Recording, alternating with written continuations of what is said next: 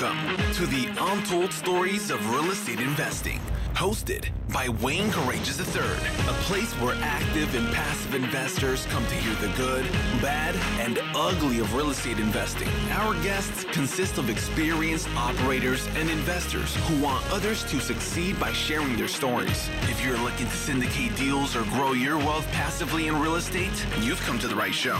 It's now time to sit back, take mental notes, and enjoy our next episode of The Untold Stories of Real Estate Investing.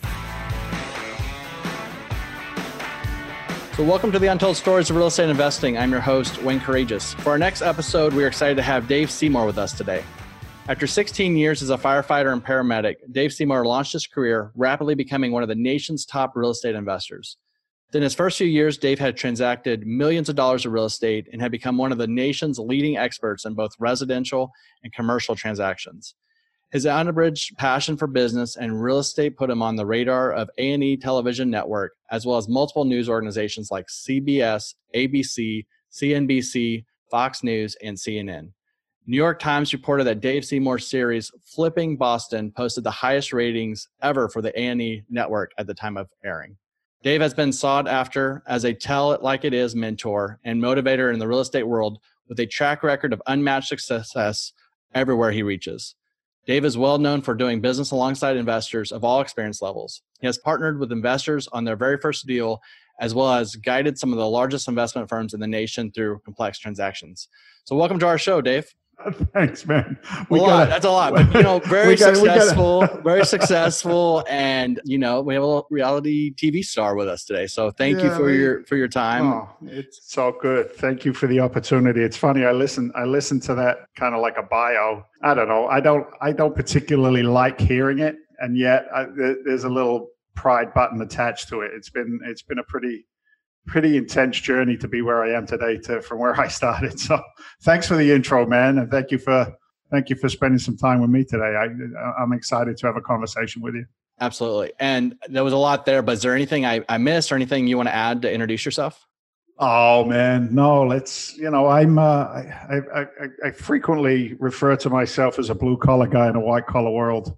I wasn't raised in in financial intelligence and you know, you learn some hard lessons following somebody else's financial plan. You know, some people are okay with that, some aren't. You know, you and I had a good, good little touch in the gloves prior to the start of the podcast. You know, I need my job to support, and yet I know that you know it's got a it's got a cap, right? If you trade time for money, there's always a financial cap to that to that ceiling. So, you know, some people are okay with that, some aren't. No right or wrong, just left or right. It's not a it's not a moral decision. It's just a you know a DNA. Some people get beaten into submission. Some people say, "Hey, I'm I'm just going to take a different journey." But yeah, no, nothing nothing to add to it. You know, I've been I've been blessed to to be where I am today for sure. Well, thank you for you know serving your community as a firefighter and paramedic for 16 years. So, how did you get started in real estate investing, and, and which asset class do you enjoy the most? Yeah, no, great questions. I, I, am I'm, I'm an immigrant. Don't tell anybody. I'm a naturalized. I'm a naturalized citizen of the United States. I came. I came from England originally. I was born in London, and uh, you know I came to the states because I, I met uh, I met my first wife there. She was on a teaching program from from Indiana University, and I fell madly in lust, and I decided I was going to emigrate. And uh, at a young young age of 20 years old, I packed it all in and emigrated. You know, I had my ups and downs along the way. One thing I was I was always good at was was working you know, I was I was trained to work hard, to to be honest, don't lie, don't cheat, don't steal, show up, right? Be a man among men, worker among workers. And that was that was great. That was ingrained in me, but it, it didn't it didn't lead to any financial intelligence. And at the same time, Wayne, it didn't it didn't give me any financial growth. I, I liked keeping up with the Joneses, even if my my incomes didn't match that. And in America, it's a beautiful thing. You're allowed to spend more money than you earn, which which I was I was doing some research this today, and uh, you know the, the the amount of debt that, that an American on average carries is is absolutely redonkulous. You know, with some financial intelligence, you step out of that and you go, "Oh my God, how did I get sucked into that?" Anyway, long story short, I was in my career as a firefighter because somebody said you need a good government job, right? Because you get retirement. It takes an act of Congress to lose a job in the fire department. Actually, after 9 11, when we came together as a country, I went to New York and helped out uh, in the Bronx. And right after that, due to politics, they decided to lay off firefighters where I was working. I lost my job as a firefighter for a period of time. So there were these moments in life, if you will, where, you know, what I thought to be normal and okay was was taken away from me, right? Somebody else was always making my decisions. Anyway, I was in the process through financial illiteracy. I was losing my house. My relationship with my wife at that time was was not good. It was bad. It was it wasn't pretty. I, you know, I didn't I didn't come skipping down the road with you know degrees from Harvard or you know business degrees from from Princeton University.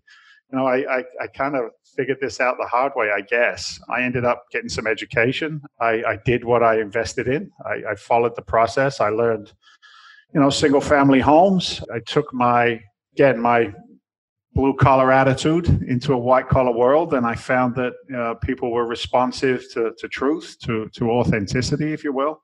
I didn't need to be anything that I wasn't. And if I said I was going to do something, I did it. And I think that has been a, a fantastic mantra in my past, present, and it carries me into the future.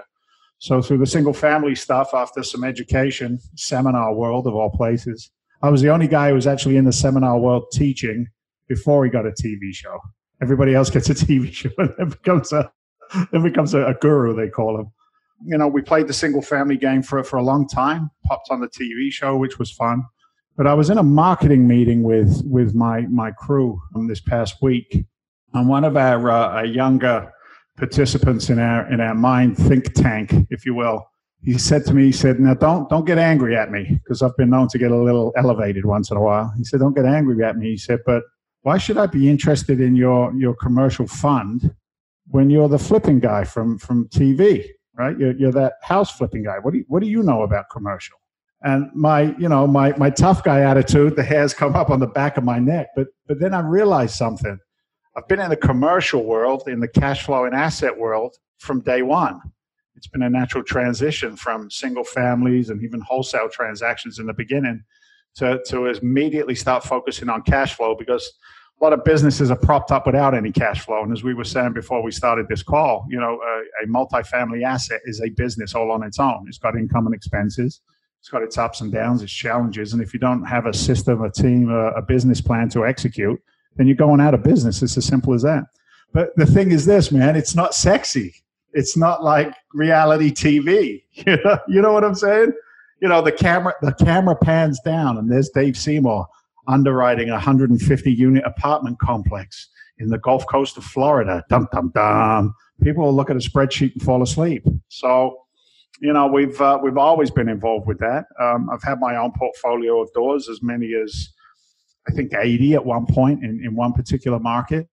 And, um, you know, we've liquidated a lot of that because it's time to, time to sell. And now we're focused on, on multifamily assets. Um, I'm not competing with the big boys. We have a, a real estate investment fund, a, a private equity fund. Instead of doing the syndicated deals like most people are doing, which is one small group of investors on one asset, if that asset class or that asset is challenged, then there's no diversification in there, right? I know a lot of investors who spent the last 10 to 12 months of their career focusing heavily on retail and whoever would have thought COVID would come along, because what it did is, is it brutalized the retail market. And as we were talking earlier as well, it's definitely put some blips and challenges in the office space. But people always need somewhere to live, Wayne. So we take the approach of a larger capital access. So the fund is 100 million. And now I can spend that on multiple assets, multifamilies, and offer my investors, you know, better than average rates of return, and at the same time offer the the, the downside hedge because of the amount of doors within the fund, if you will. So that's it in the big picture, man. I went from little single family houses to to playing in a in a in a big boy sandbox today. So with your fund, you know, you, you've you've scaled with your fund. Are you choosing different markets? Because what I've read online, it was more, it was a lot of Florida based are there other markets that part of that to help diversify and reduce the risk? Yeah, there are. There are. Look, it's kind of a, a corny delivery, but it, it's really based in reality. Your network is is is a correlation of your net worth and vice versa. Anybody who says they're a self-made millionaire is a liar. Let's just be honest. I, I went through a little bit of a blip uh, from January into COVID this year. Uh, we had some challenges in a lending business that I was I was involved with. So because uh, Wall Street was no longer buying uh, non-QM uh, loans, we went out of business. So you know, you take the lumps and bumps in in that world. And um, I was uh, contacted by a, a, very dear friend of mine, who's now one of our fund managers, key piece of the puzzle, gentleman by the name of Walter Novicki. Uh, Walter been investing in um, multifamily through the Gulf region for the past 10 years, raised about 125 million in, in private uh, private uh, investors but he had always been in the syndicated market. You know, his track record had shown north of uh, eight to ten percent cash on cash paid back to the investors, and their uh, their internal rate of return was north of twenty percent. So he has a model; it's been proven, and it works consistently. So Walter had reached out to me, and he said, "You know, what, what's what's your play, man? What what do you see going on?" And I had to be very direct with him. I said, "Here's what I see. I see stupid money propping up the economy. Forbearances will run their course." You know, the PPP money unfortunately will run out. The lack of just fiscal responsibility and what's happening is going to cause some massive shifts. And I, I said, you know, that's kind of what I see. What are you, what are you preparing for, Walter? And he said, it's time to go big or go home was, was his exact words. And what he meant by that was, is that he can take down multiple assets within his you know area of expertise if you will because of the relationships he's built in the past 12 years to deploy $100 million in the gulf coast region. Now we have a buy box. We have an expectation of a preferred rate of return to our investors.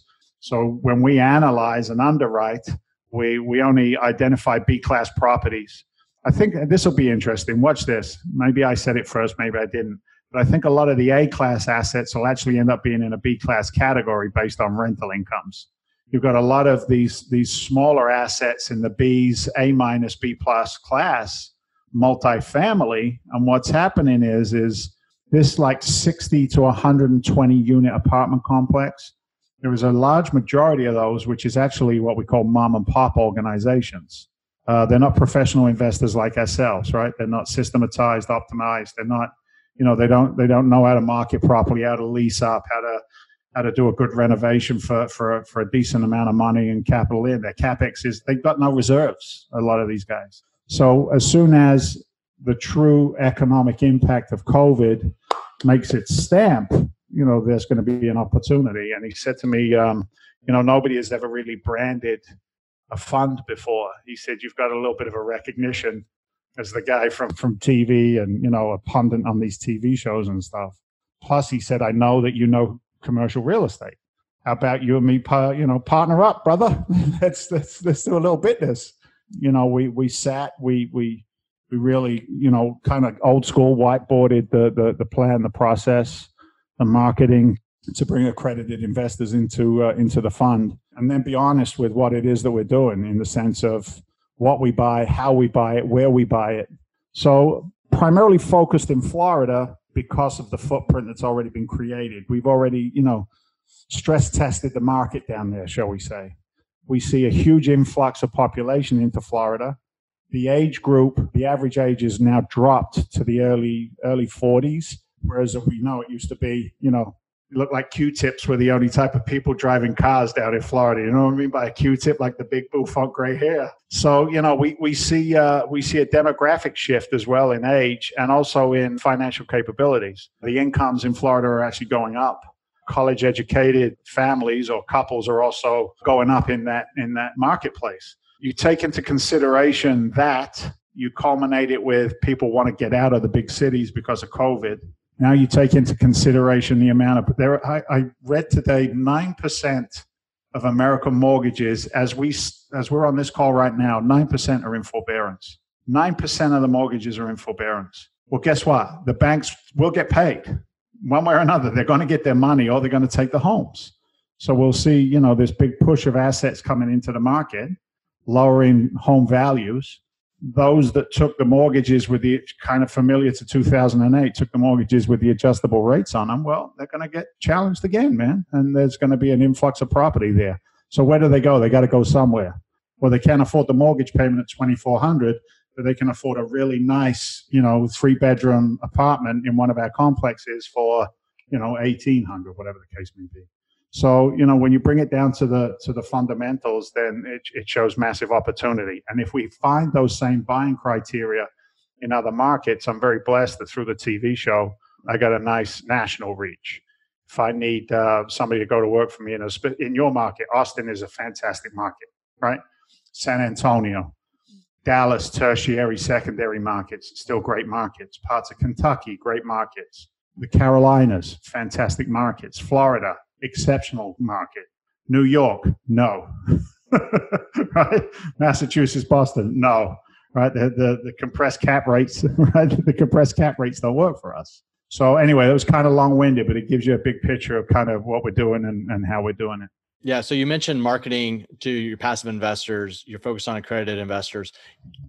Post COVID, and I don't know if we're post COVID or you know we're still in COVID mode, but what are we or how are you marketing real estate investments? You know, what is the the story or the pitch that really passive investors need to need to hear As well, man. Look, I've I've never been a stock market investor, and if I if I started you know pontificating, I'd just be making shit up, and that's not what I do, right? But here's what I do know: there has been a massive amount of capital that has moved since COVID began, Uh, when capital moves in volume in any direction, so a lot of it coming out of the stock market, there's this consistent roller coaster within the stock market, which some some investors just do not have the palate for now, their financial advisors are screaming at them, hold on.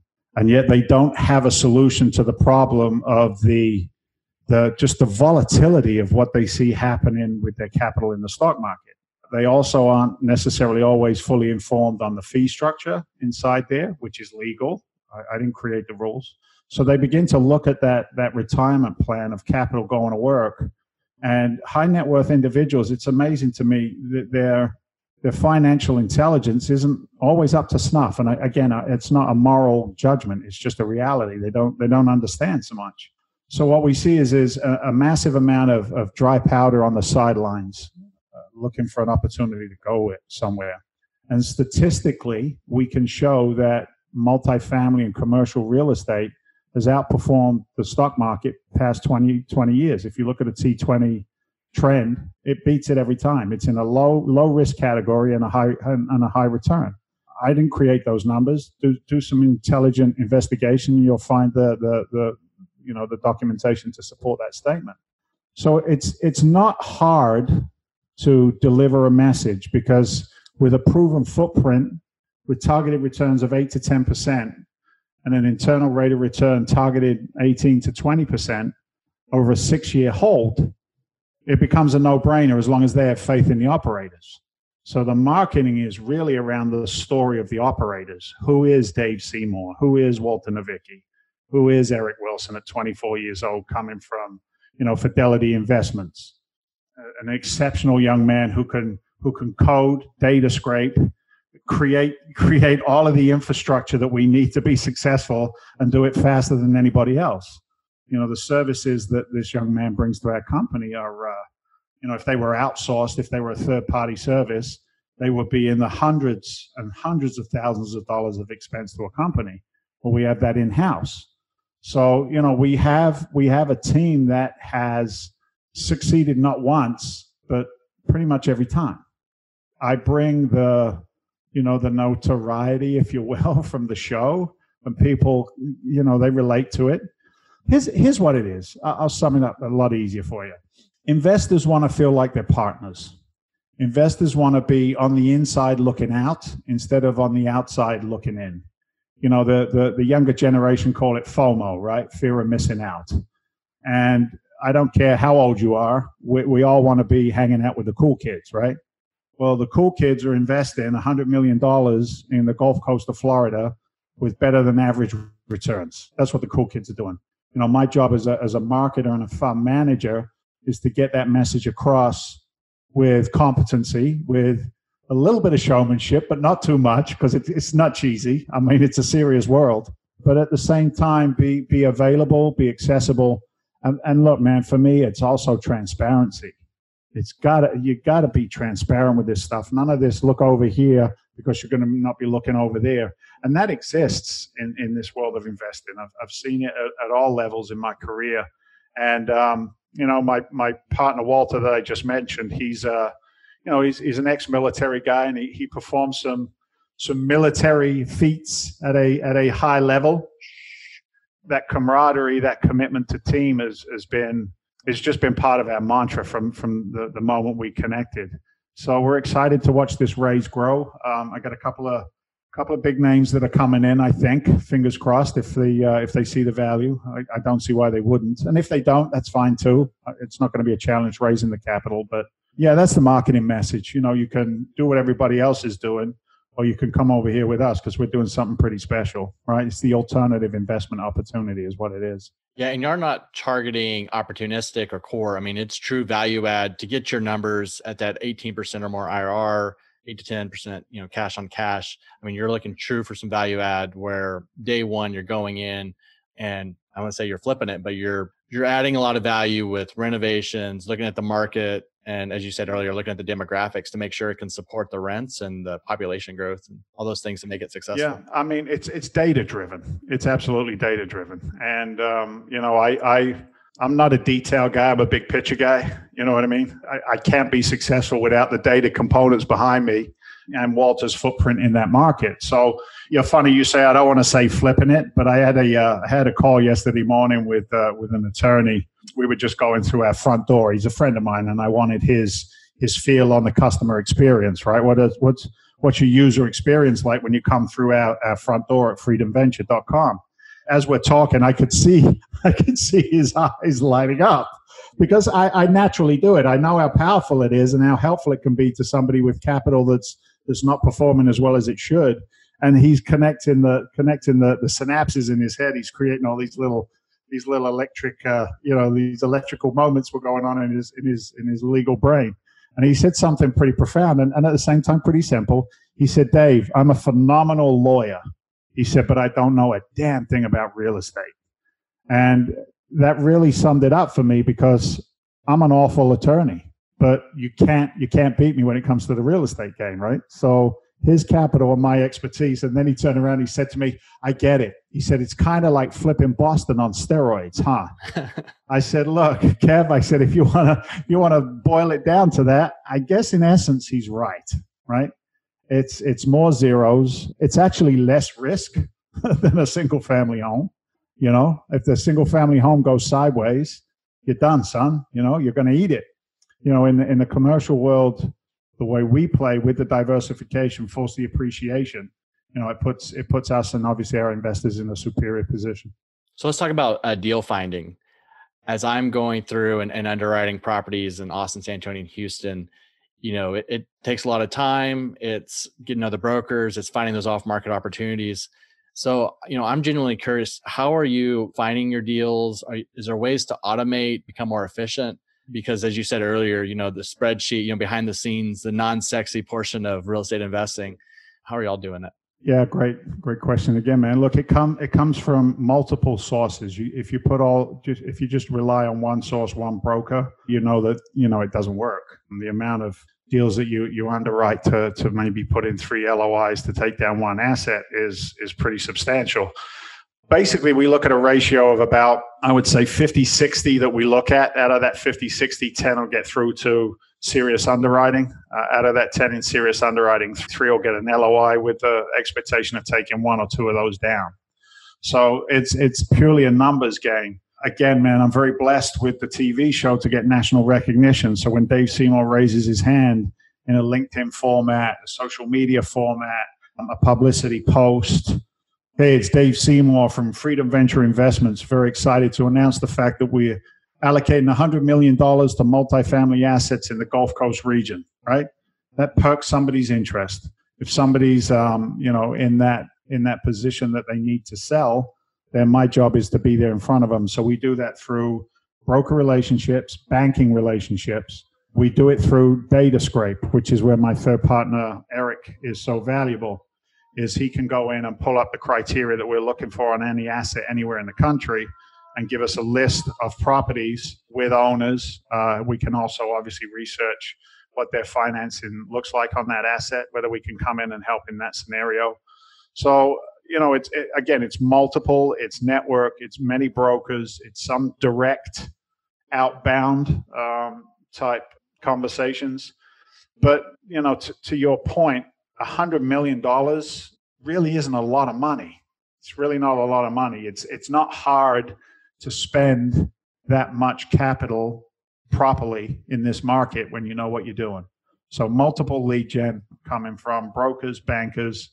We use, you know, we use some well, we got we got some secret sauce that I won't get into, but multiple multiple ways of allocating deals. And I would I would say all those key ingredients can go for any asset class for any size. So if somebody's listening to this that's just starting real estate investing, building your network, relationships with brokers, scrubbing analytics of the deals that are in your area, and then uh, obviously that grows and as you get you know more experience and such and, and build the partners around you as you have right it makes it easier to to, to find those deals so for anybody i would really love to hear about you know what has been the good bad and ugly on the single family side and then on the multifamily. So somebody that's getting in started on on the single family you know what do you know now that you wish you knew when you started? Just because our audience is is full spectrum of you know people starting single family to others that are in the office you know multifamily arena as well. So just love love to know you know what is what do you feel is the good bad and ugly of, of all of it?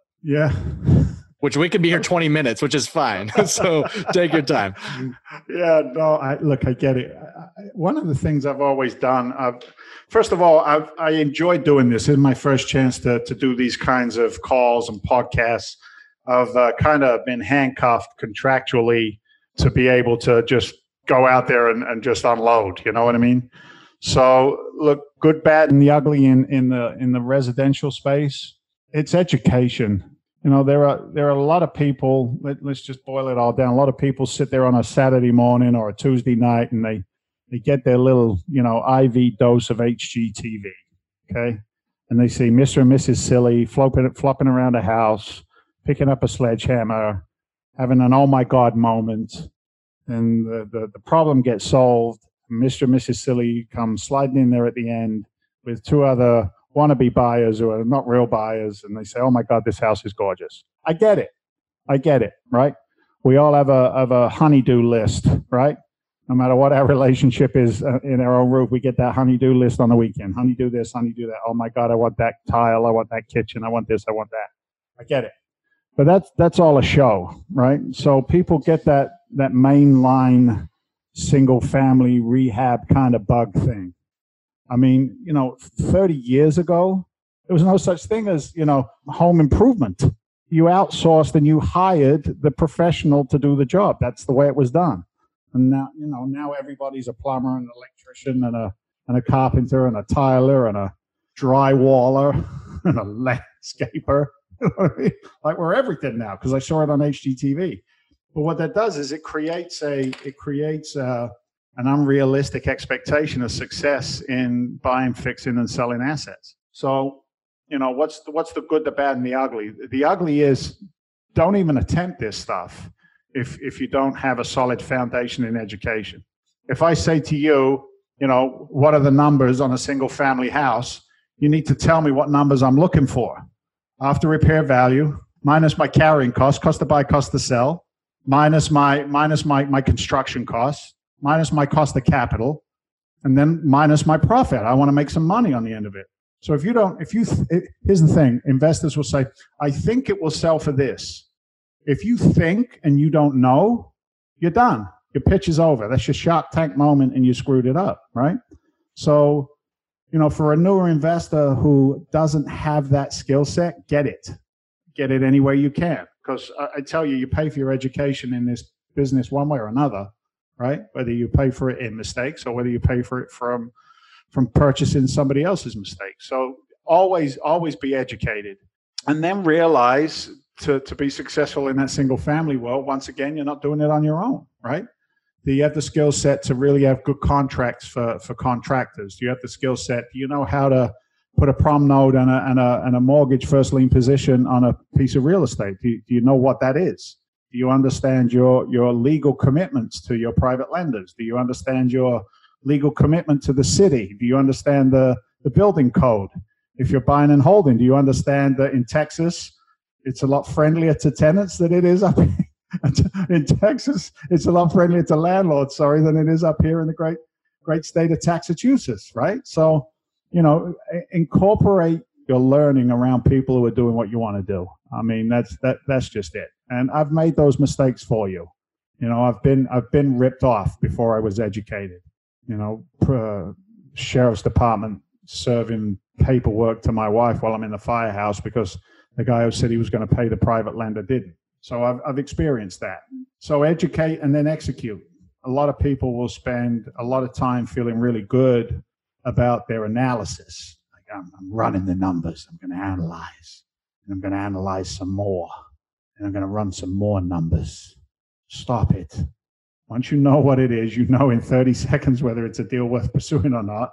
Right. So analysis paralysis. Pay attention to that. Get it off your radar as soon as possible and then don't don't go alone. Don't don't cross that line on your own. Be responsible for everything that happens. If you're the CEO, CIO, the EIEIO, whatever O you are of your business, right? But but be in action with this stuff and understand that nothing's going to go perfect.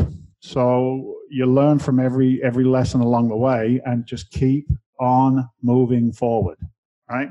When COVID hit, I watched I watched so much reverse and parallel going on. Like people were, were frozen deer in the headlights. You know, that's bad because if we parallel and we go backwards, obviously we're, we're inviting failure, not success, right? So, you know, true entrepreneurs rather than entrepreneurs, shall we say, you know, they pivot, they pivot, they recreate. This has been a, a fantastic opportunity in this crazy downtime to to rebuild something of value, knowing what's coming down the pike. Those would be my my my pearly words of wisdom. And in the commercial world understand that it and this is with respect to anybody who's listening to us wayne but in the commercial world for some reason as soon as you start talking uh, larger dollar amounts it seems to always have a nice sprinkling of pretentiousness attached to it you understand what I'm saying? Like the vocabulary is different. We don't talk about gap funding. Now we talk about MEZ funding. We don't talk about preferred rate of return. We call it a pref return.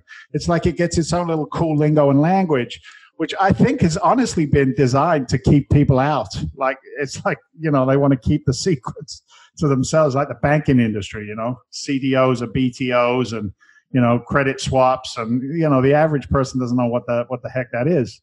So in the commercial world, understand that you will need to learn the lingo. You'll need to be proficient and competent in your conversations because people will know if you're full of crap or not. But don't be intimidated by it, no matter who you are. Understand that it's it's all based in fundamentals at the end, and just just understand your risk aversion. I mean, I've been very blessed since I got educated. I have never lost one dime of mine or an investor's money ever, ever, because I'm the most conservative son of a gun under the sun. It's okay to walk away from 50 deals to do one. You're supposed to. If you're doing, you know, 20% of the deals that you you you underwrite, then that's not good. That's a problem as far as I'm concerned. Some people say I'm wrong, and that's fine too. Have I walked away from money when I look back over my shoulder? Yeah, I have, and I'm okay with that as well. So understand your own risk aversion, understand the risk aversion of your investor partners. Always be prepared for worst case scenarios. If you know that if you've got to go in there and and absolutely rip apart your management team and put it back together, own it. You know, I have a fiduciary responsibility to succeed, and I and I don't take that lightly today. So that's all, almost the, the good side on the good, the bad, and the ugly is the way you approach it. I've invested in C class properties in C class neighborhoods, but I think I did it intelligently because I, I put up the capital and my partner managed everything else.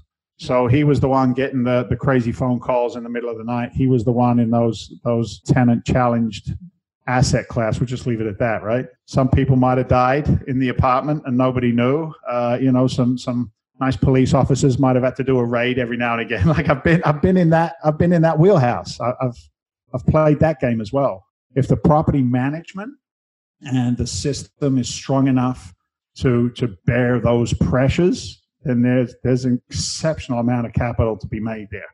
And uh, I just said we liquidated, we probably liquidated about 80% of our portfolio in that particular C class neighborhood, but we walked away with north of 100, 110% in returns on, on our capital, more than doubled the value in like five years.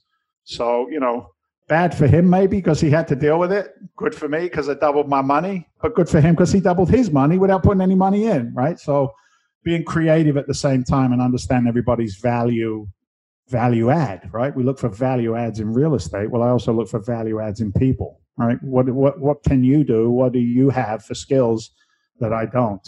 If I could sum all of that up, if I'm the smartest person in any one room or environment, I'm in the wrong room. Like I I, I always look to to grow. I want to learn. I want to learn from you. I've never done office space. It's not been in my wheelhouse.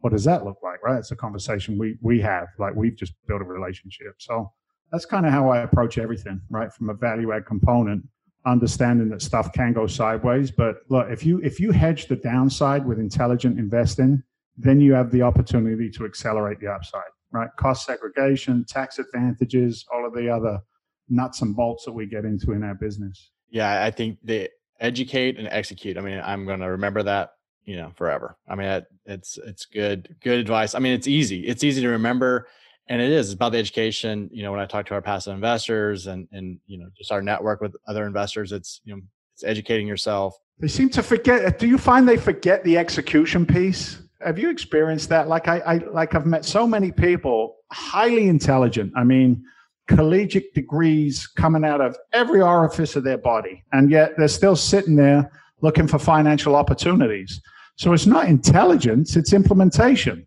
you understand what i'm saying and and I, I, I personally, I guess it's my firefighter background. You know, when it's time to go, we go, baby, go. You know what I mean? You're, you're not there having a, should we debate it anymore? That building's on fire and somebody's trapped. Should we discuss it?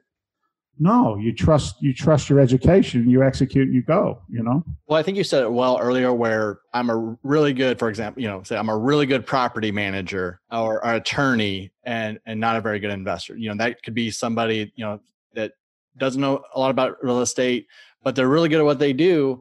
And we all go the traditional route 401k, you know, put money into the stock market. Oh, Amazon's doing well. Can I afford it? No. So I'm going to go to something cheaper. And it's just the routine. And you see returns are good, but it's very volatile. You know, every few years it drops to where we are today. So I would say from a passive side, we're very herd driven where we follow where the masses go, right? But when I'm talking to potential investors, it's all about educating and we're doing a lot of webinars. We're doing, you know, I did a passive investor book. It's all about educating because a lot of people just don't one, they don't think that they can own or have equity portion in multifamily or larger larger assets. Now, as far as the operator side, I mean, I've been very, very fortunate with all my clients and, you know, being with CBRE. I mean, best of the best institutional type clients who, you know, you mentioned earlier pivot. I mean, they are good at pivoting, right? But they're also very experienced and this is this is what they do because they have to pivot to maintain and maximize returns for their investors. But I would say the passive, the people, I mean, everybody's good at what they do. I I'm fortunate and you're fortunate to have a passion in real estate. It's something we love and so we're I mean, while people are I'm watching junk TV while you know underwriting a property with my wife or whatever, right? But we need people that are the electricians, the plumbers, the attorneys, the whole gamut. So uh, I don't know if it's about the execution portion. It's just it's just the knowledge, and you only know what you know. Like the only reason why I really knew about real estate investing was from high school. You know, I dated someone whose dad was a successful developer, but if I didn't meet her or know her dad, you know, in development, I don't know if I would have thought about real estate. So I don't know if I would have thought about CBRE, you know, back in 2007, getting out of the Marine Corps. You know, I probably it would just have been a different path. So you only know what you know, and and I think what you're doing in marketing and just giving those opportunities to others, you know, it helps them widen their investment options and get away from that herd mindset. You're talking my language. so here's the thing, right? Come on, everybody, come to the conference room. We got free bagels and cream cheese. We've got 45 minutes out of work, out of our cubicle, because we're going to get our 401k presentation. Don't we love the boss, right? And the herd mentality says, where are they going? I don't know, but everybody seems to be going there. Let, let's go. And then up, up steps, you know, Mr. Mr. Slick Willie in his nice three piece suit and his shiny watch and his slick back hair. And he does his dog and pony show. And basically, he's already sold everybody before he walks in the room because we're not given choice, right? The, the United States of America, for all of its independence and freedoms, we forget a, a, couple of choices along the way. And it's to your point, it's perfect. It's herd mentality, it's sheep. And we all line up. And it, I've, I've taught this all across the country uh, and, and internationally as well. Maybe not so, so applicable in England and Canada, but that retirement structure, that plan that's sold to everybody, the working classes of our great country, they don't fill in the details. You know, how old are you? Oh, you're 21. You go in a, you know, you can go in a high risk category. You're 40, 41, 31. You're in the medium risk. Oh, you're in the retirement red zone, granddad. You're 55. You better go in uh, in the low risk. And they say, okay, and they sign on the line, and they never really look at it. Vanguard uh, was the fund that was created by Jack Bogle and it was the lowest fee structured fund that was kind of like traded within these these 401ks and they put out a, a, summary every year and you can find it online just the vanguard annual report and in there they start looking at these these retirement accounts and, and, and what they've actually done and where where are they nationwide and it's something horrendous that i can't remember the exact numbers i'd have to pull it up but i'll paraphrase so don't quote me it's something along the lines of the average 55 year old american is sitting on about $161,000 in their, in their 401ks. $161,000 for a life's worth of, of work. But somebody made a lot of money on that money during the course of the time, and it sure as hell wasn't the investor, right? Now, it doesn't matter whether it's, you know, the, the, the, the hardcore working class American man or woman, or whether it's, you know, a, a higher earner. Guess what? they have the same financial intelligence when it comes to passive investing as the average person who signed up with the with the herd mentality. I was talking to a doctors group this week. It's one doctor and four others uh, in a in their own little doctors group. That's all they have is this like this this company 401k plan. And I looked at the returns and I said, I think I could double those for you in the next five years and give you a huge chunk of change on the back end and you begin to break down the numbers and you show them you can turn that over, roll it over. You don't have to stay in that program. You got other programs. Do you know what a self-directed IRA is? Can we talk about a solo 401k? Why don't you open up a company? Because with a solo 401k, you get checkbook rights and you can actually write a check for your own retirement. And he's like, whoa, whoa, whoa, slow down, slow down. But here's why I hit Wayne. Here's where I get I get a little aggravated and, and, and animated at the same time. And, and maybe you'll you'll identify and resonate with this I forget sometimes what I know. And I, and I think everybody knows what I know. And I forgot how long it took me and how much effort and how much of a journey I've been on to be where I am today to know what I know. So for me, one of my challenges is tolerance because I want to slap some of these people upside the head. And I'm like, what are you doing? Because at the end of the day, here you go. Ready? Watch this. Makes no difference to me whether they invest with us or not. It's probably, it could maybe not be a fit for them. That's fine. Somebody's going to succeed though. And if it's not them, it's going to be somebody else. And, you know, when you start looking at that, you know, I, I, I got like a connection, man. Like I, I feel, I feel for the people who invest with us. You know, the ones that, that don't see the bigger picture. I, I'll be honest with you, I say a little prayer for them. I hope it works out because at the end of the day, they're just still trading time for money and they don't have a, a powerful retirement plan. If here's the deal, ready? Bottom line if real estate in some capacity or another is not part of a retirement plan, then the plan's broken. Period. That's how I look at it. That's how I look at it. I push for implementation of education, right? Otherwise, you just know a lot, but you don't do much, you know? Yeah, and, and that that's our tease up, you know, for this this other question, which you've already we've talked a lot about active investing. Now we're obviously shifting gears to the passive investors. So as we, you know, start closing up, on these passive investors you know what do they need to hear more of? Or you know what do they what do they need to look for with syndicators? And just i mean for example you know if someone's putting in a hundred thousand dollar investment or a fifty thousand dollar investment i mean that that's a lot of money especially when the asset class that you're not very familiar with before. So what other than education when it comes down to the syndicator the person the experienced team that, that you know you have with yours you know what would you tell the those passive investors to look at? Absolutely I'm, I'm maybe going to alienate some people because you refer to syndication. I've done syndication, uh, you know, been around that for a long time. You know, one group of investors, one asset. I think what that does, it gives them a sense of, of kind of like ownership, if you will, because they're syndicating in on the deal, right? They can walk or drive by the asset and say, I own a piece of that. and that gives them a sense of of of achievement, for want of a better term. But what I say to my my passive investors is is this: What is your end goal? Do you just want your money to go to work without any headaches? Do you want somebody else to do all of the work and you participate in the reward? Because if you want that, then you can come and you know apply to to to, to participate in the fund. Because on on the, the passive investor has to has to want passive income, right? They have to. They're so used to just giving it to the to the money manager and just checking out their you know checking out their their, their income statement you know every year or a quarter or whatever. And 90% of them have no freaking idea what they're what they're making what they're spending or what they're making. They've got no idea what their income and expenses looks like. Whereas passive investments inside a real estate private equity fund like ours you have an online platform for example. Our investors get to see where their $100000 minimum commitment is working every single day because what they do is is they buy shares in the fund and their shares are going to work so there's the diversification that's offered because it's multiple assets, as we said earlier. But at the same time, it's it's up to the minute. They know exactly what's going on. Very important to read through the prospectus of the fund.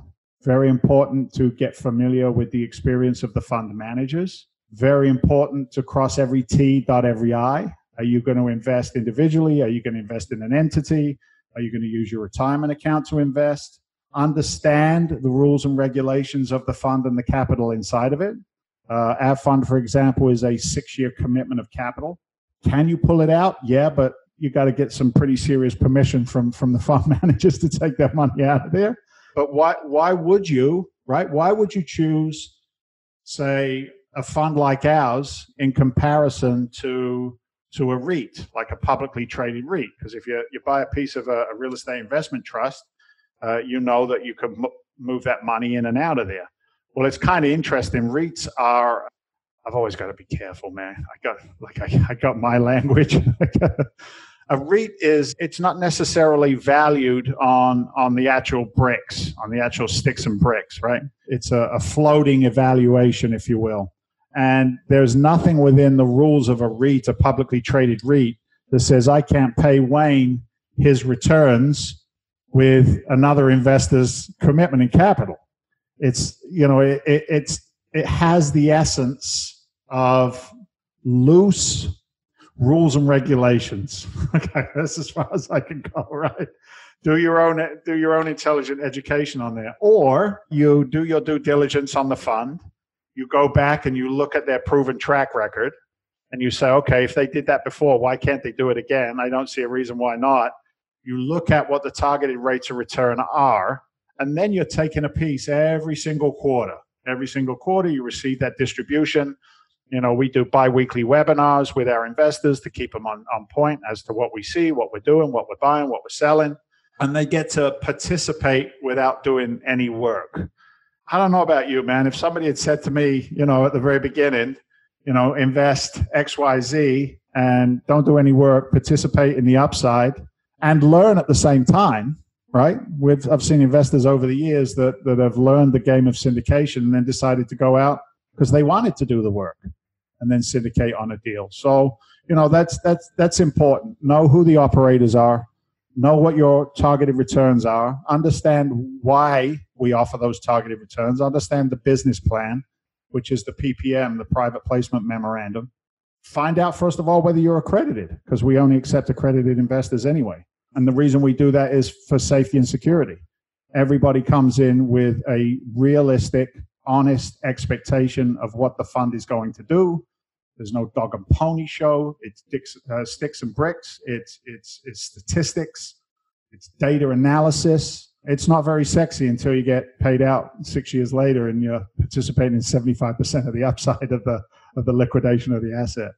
Well, all all that's really good, and I, appreciate you in your own words pointing out, you know, what passive and active investors should be looking for. So, you know, as we close up here, you know, what what are your proudest moments investing in in real estate?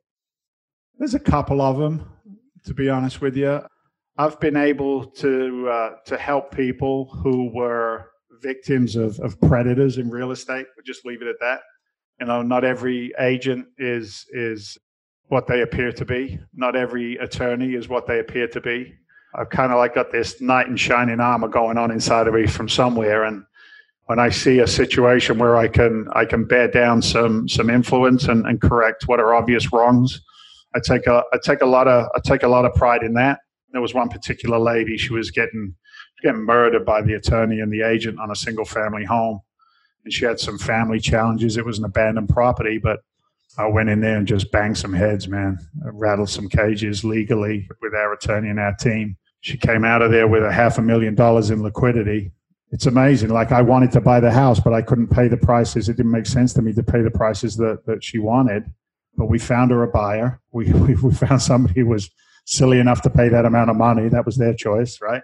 So she walks away with a half a million, got all of her tax um, liabilities paid off, and then she turns around and invests the money with us. You know what I mean? So, you know, do, doing good work like that is is is obviously pretty powerful. And I'm I'm gonna I'm gonna do a little ego, man. I get a kick out of it when somebody recognizes me from the TV show and one of my little boys is standing there. You know, my eight year old or my ten year old.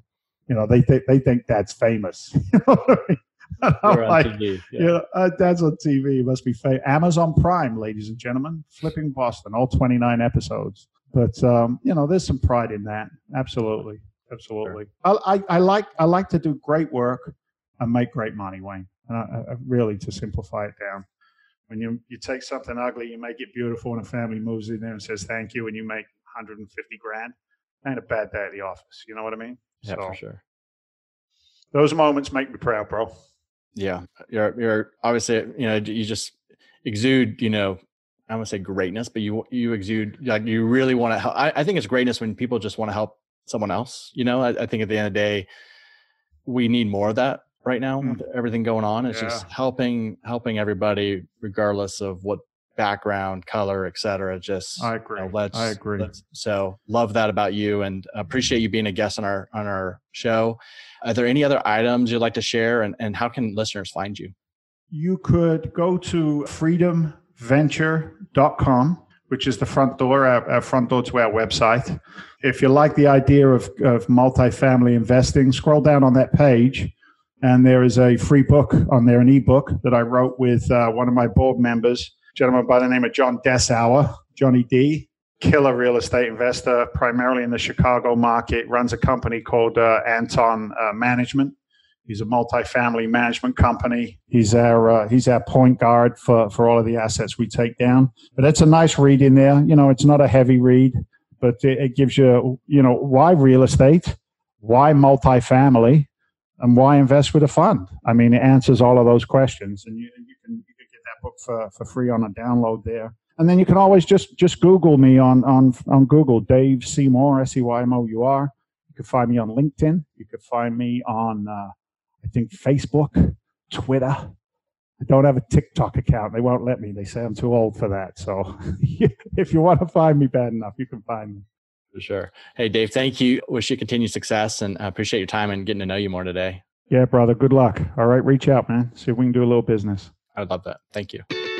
That's all for this episode. We hope you subscribe, share, and leave a review of the show. For more information about passively investing in multifamily apartments, check out Wayne's free ebook by going to creipartners.com forward slash ebook. Also, follow us on Facebook by searching CREI Partners. This was the Untold Stories of Real Estate Investing.